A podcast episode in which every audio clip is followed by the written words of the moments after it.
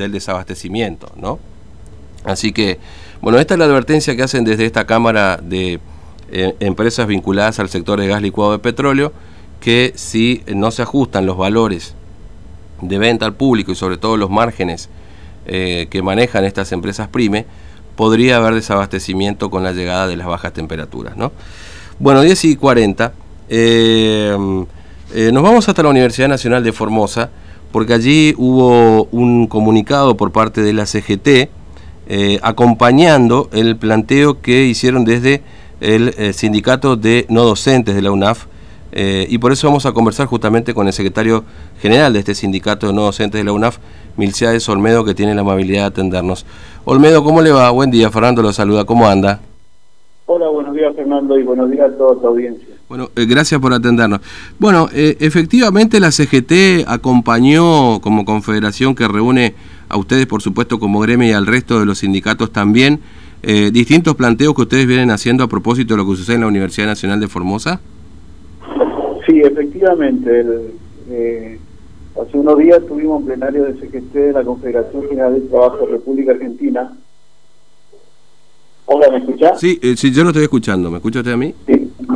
Eh, tuvimos esa reunión la Confederación General del Trabajo República Argentina, Delegación Formosa, donde en uno de los puntos, bueno, el secretario siempre pregunta si cómo está la situación de cada sindicato.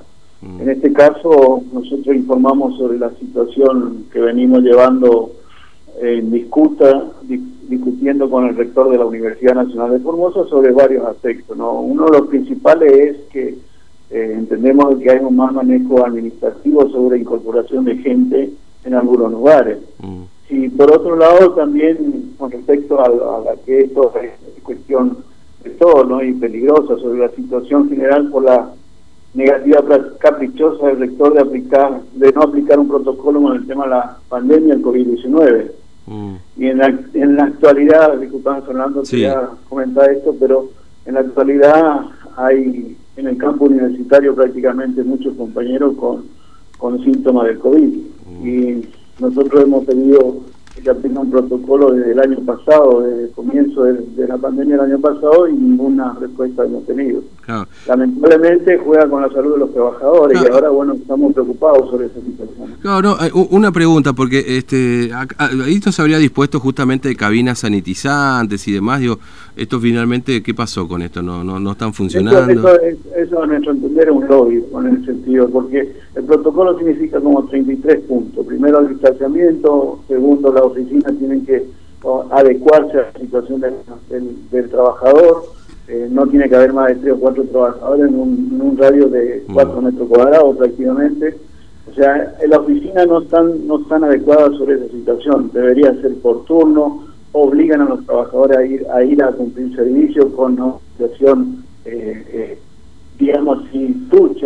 ilegal, que Nino no va a reconocer el, el el seguro de riesgo de trabajo para el trabajador, o sea que eso es lamentable, es lamentable.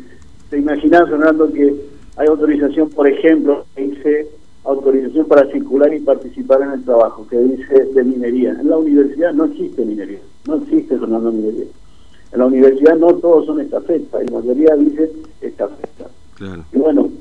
protocolo es amplio, mm. la cabina sanitizante es fundamental también pero hay que agregar una serie de cosas, una serie de cosas, espacio, eh, fumigar los lugares, o sea, una serie de cosas significa el protocolo para combatir la, la pandemia. ¿no? Claro. Ahora, ¿este es el principal planteo que están haciendo ustedes, este, Olmedo, respecto a lo que sucede en la universidad? ¿O se suman también otras cuestiones que ya vienen sucediendo por acumulación? Por supuesto, esto obviamente tiene que ver con la situación que estamos atravesando y lógicamente es grave si no se cumplen estos protocolos, pero este, hay otros reclamos también que ustedes vienen planteando y que han sido este, trasladados a la CGT. Sí, sí, Fernando, esto, esto es el presente, pero nosotros si vamos más atrás, desde el 2018 a la fecha hemos solicitado paritaria particular para realmente eh, solucionar algunos inconvenientes de los compañeros trabajadores no docentes.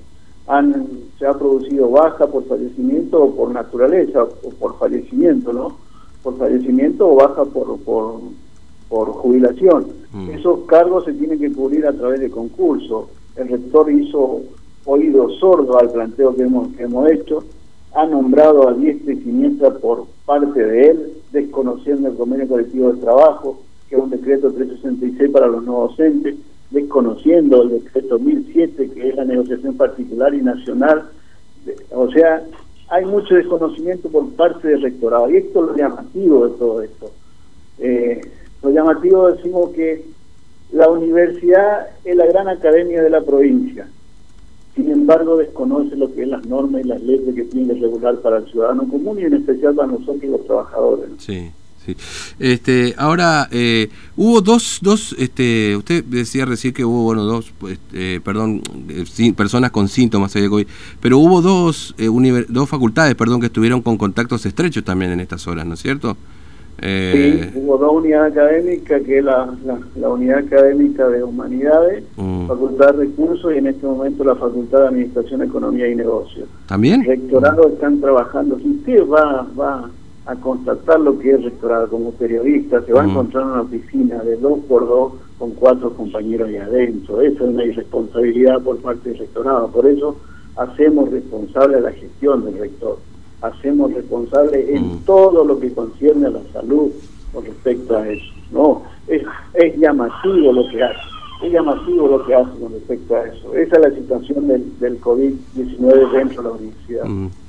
Bueno, Olmedo, le agradezco mucho su tiempo, muy amable, gracias por atendernos. ¿eh? Gracias, a usted. Un abrazo, hasta luego.